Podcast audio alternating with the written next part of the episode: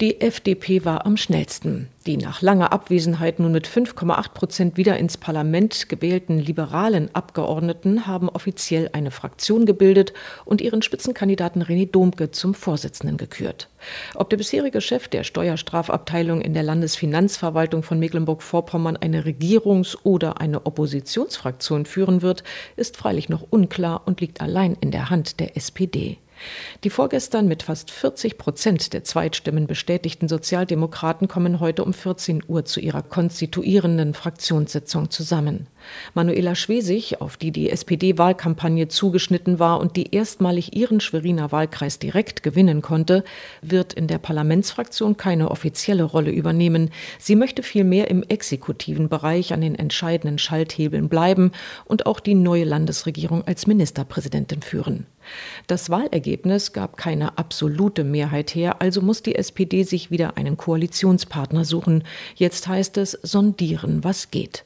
Dafür ist unter anderem der amtierende Energie- und Verkehrsminister Christian Pegel zuständig. Er sagt, Jetzt ist ja klar, wie viele Mandate insgesamt im Landtag sind, wie viele Überhang- und Ausgleichsmandate, ganz komplizierte Dinge, die wir bisher im Landtag Mecklenburg-Vorpommern nicht hatten und können uns dann Mehrheiten ansehen. Wichtig ist für uns Stabilität. Und wenn du dann nur eine Einstimmenmehrheit hast, äh, dann wird es relativ schnell eng. Von daher ist uns wichtig, dass man mit einem gewissen, soliden Vorsprung in so ein Regierungsgeschäft auch hineingehen kann.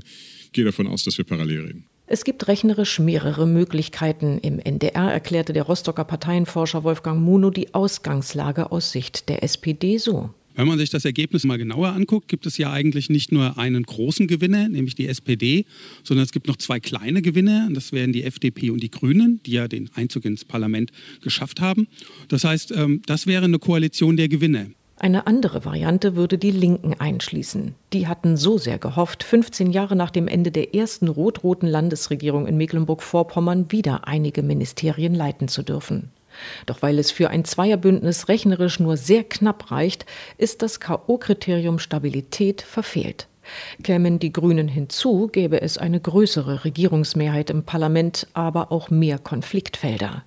Das ist bei einem Zwei-Parteien-Bündnis naturgemäß anders und da kommt der so gefledderte bisherige Juniorpartner CDU ins Spiel. Aus Sicht von Manuela Schwesig wäre das natürlich eine Wunschkoalition, denn einerseits kennt sie die CDU ja sehr gut, andererseits ist die CDU jetzt noch mal gedemütigt, muss man fast sagen. Ähm, das heißt, aus Sicht der Regierung, aus Sicht der Staatskanzlei wäre das vielleicht eine leichte Koalition, aber wahrscheinlich ist die CDU doch so sehr getroffen, dass sie sich einfach personell und inhaltlich komplett neu aufstellen muss. Und äh, das gelingt normalerweise in der Opposition besser als an der Regierung.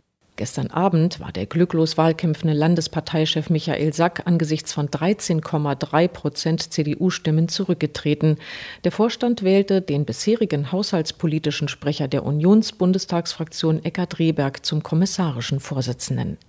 Die zweite Entscheidung betrifft die Frage, freiwillig Opposition oder gegebenenfalls weiter regieren, wenn auch als noch kleinerer Partner an der Seite der SPD, Eckhard Rehberg das Abstimmungsergebnis, äh, Sondierungsgespräche äh, durchzuführen mit entsprechenden Kriterien, die wir noch festlegen äh, werden. Das war eine sehr eindeutige, eine sehr große Mehrheit.